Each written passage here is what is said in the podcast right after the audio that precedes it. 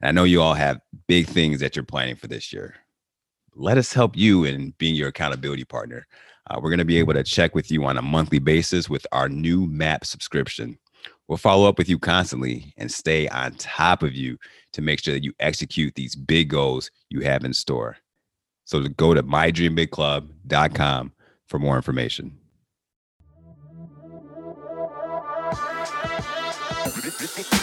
Welcome to My Dream Big Club show, where we look to inspire and motivate you to dream big.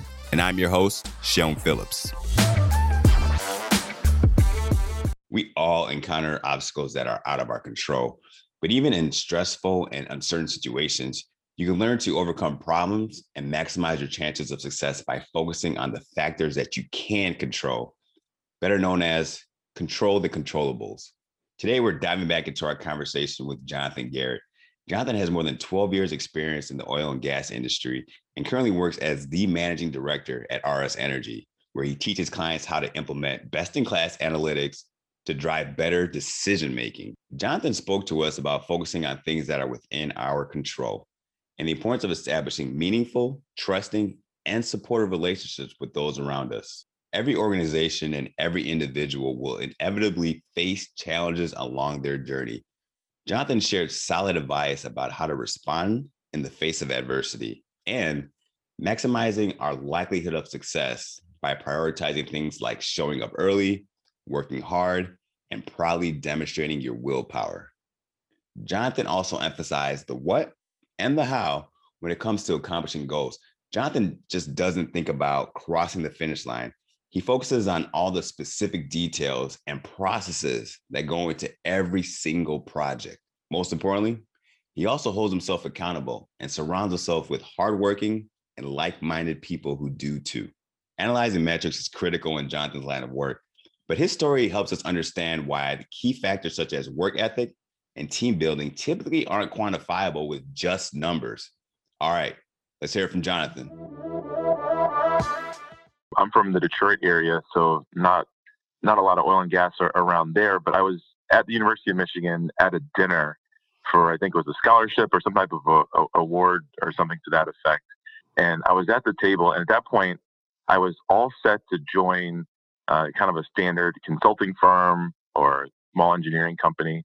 And the lady at my table, Jonathan, you know, you have your whole life to work behind a desk.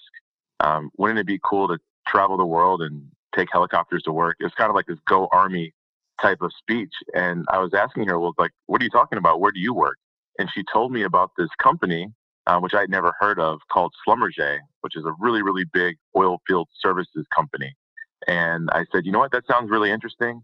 And I went through the interview process and I found myself on a rig in the Gulf of Mexico, taking helicopter, you know, learning the oil and gas business from the bottom up. And, you know, that's how I kind of got into it. You have to learn the what's, the whys, and the how. And then once you have a pretty firm grasp on that, you have more opportunities to, uh, to segue into other parts. I think where people tend to mess up is they quickly want to jump to the C suite or they quickly want to jump to the top. And you can quickly get out over your skis if you don't know the basic mechanics of the business that you're in the key, I think, for anyone is to focus on the things that you can control. So you can control what time you get to work, you know, when you leave, to a certain extent, the projects that you work on and how much effort you want to get. Those are the things that you can, you can't control macro economic events or the price of a commodity or layoffs or booms or busts. Those are the things that you can't. So I think the best thing that you can do is focus on uh, making meaningful contributions to the team that you're a part of.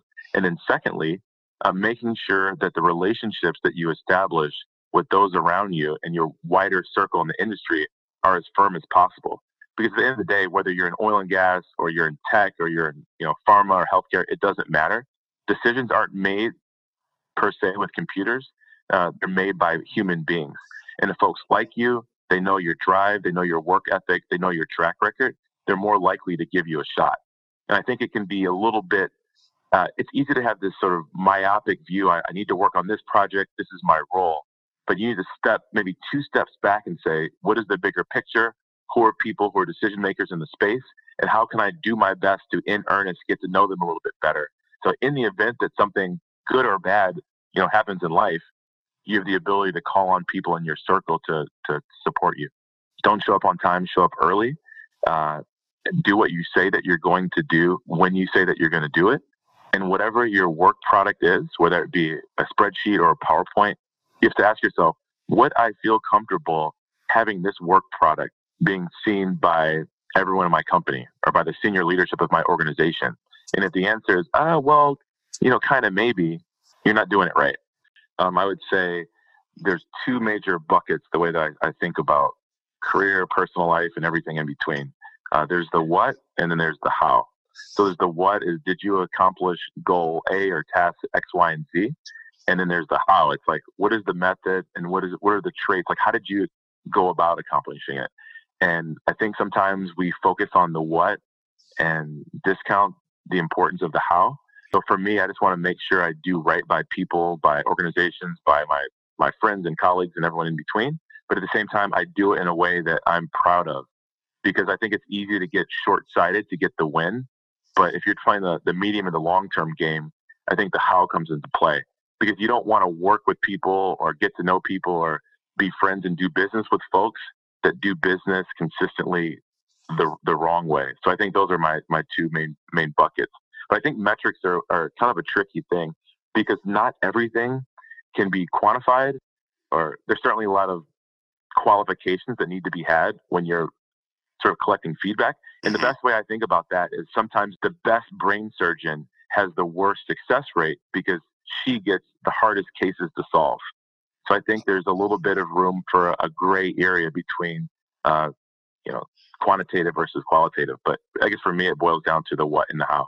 Similar to when you get on the airplane, the flight attendant will say, please secure your oxygen mask before assisting others. And I think one of the first things that one needs to do is making sure that your own oxygen mask is secured. So what does that mean? Um, high interest credit card debt. Um, it has to, you know, before you even have a conversation about investing, you know, you, you can't be paying a, your Visa bill at a 20% interest rate. It's just, you know, you're, you have a, a leaky hole in, in, in the bucket. So that's number one. Number two is the idea of an emergency fund. So, you know, no one plans for or no one expects things to, to go south, but they often do, whether it be a, a car breaks or there's a leaky roof. And you need to have, you know, anywhere between six months to at least 12 months of living expenses in cash, ready to go, just in case, you know, something tends to pop up. And I think once that debt is down, when I say debt, I mean the high interest debt. And once there's a savings account that's established, then you can start looking at, you know, things called ETFs, which are exchange traded funds, uh, where it takes baskets of stocks and allows you to diversify your risk. So you're not single threaded through, you know, one or two companies that you saw on the news or you read in the newspaper. Um, and then sort of over time, putting consistent amounts of money into broad-based funds that reflect things like the S&P 500, uh, that's tended to be successful over time. Because the way that I look at it is, is this: if the world economy does not continue to grow now and into the future, we certainly have bigger things to worry about. If you want to hear more from our guests, see the show notes to be able to experience the full episode. Dream big and never stop dreaming. But remember, dreams without action are just dreams and often lead to disappointment. So let's get to work. And thank you for listening to my Dream Big Club show. Please leave a review and subscribe on Spotify, Apple Podcasts, or whichever podcast app you have. I'm your host, Sean Phillips. Take care.